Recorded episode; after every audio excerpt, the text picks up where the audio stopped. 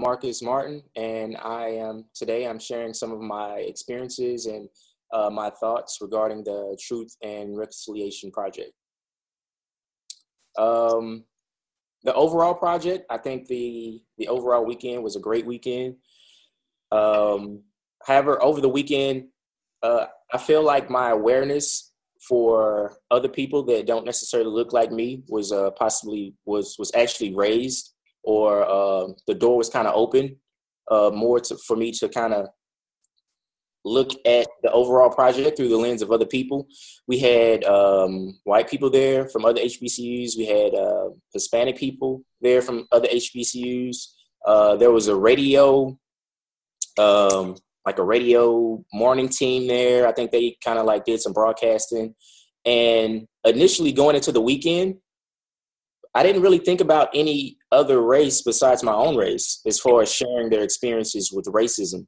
So, uh, upon arriving at TSU, when I uh, noticed like uh, a majority white HBCU team arriving, that was kind of interesting. So, um, that raised my interest in as far as like in what capacity were they there. Um, I just, it just made me want to conversate and to actually engage and uh and meet them.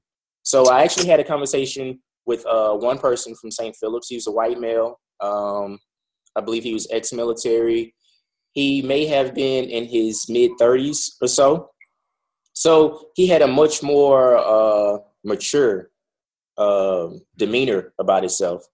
And um, I believe it was on Saturday, the day of actual interviews. I'm not sure how we got in, onto the topic but we got into a very, um, I want to say we got into a very open conversation regarding race, regarding um, some of his thoughts on uh, the current conditions or the current uh, things that are going on in the media and around us. Uh, one example is uh, Black Lives Matter. Uh, personally, um, I am a supporter of Black Lives Matter. Um, and he stated he didn't really state if he was a supporter or not.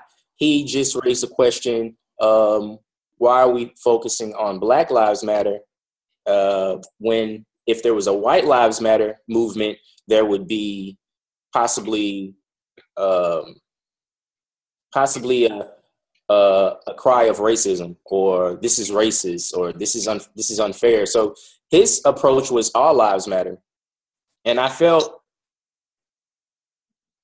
I felt I uh, I appreciated his honesty because I mean, anytime I hear anybody say anything about like Black Lives Matter in a negative or in a, without agreeing with it, it's usually on the media. It's not like right in my face, and it's not someone that's engaging with me in a conversation that's being respectful, uh, that's not screaming, that's not yelling. So I just appreciated that he was he felt uh, open enough uh, and tactful, and, and and he explained himself in a tactful manner, and I kind of explain my views and he listened and he asked questions regarding my views. Um, so it just kind of raised my my awareness on just the whole topic of uh, racial injustice or racism within itself.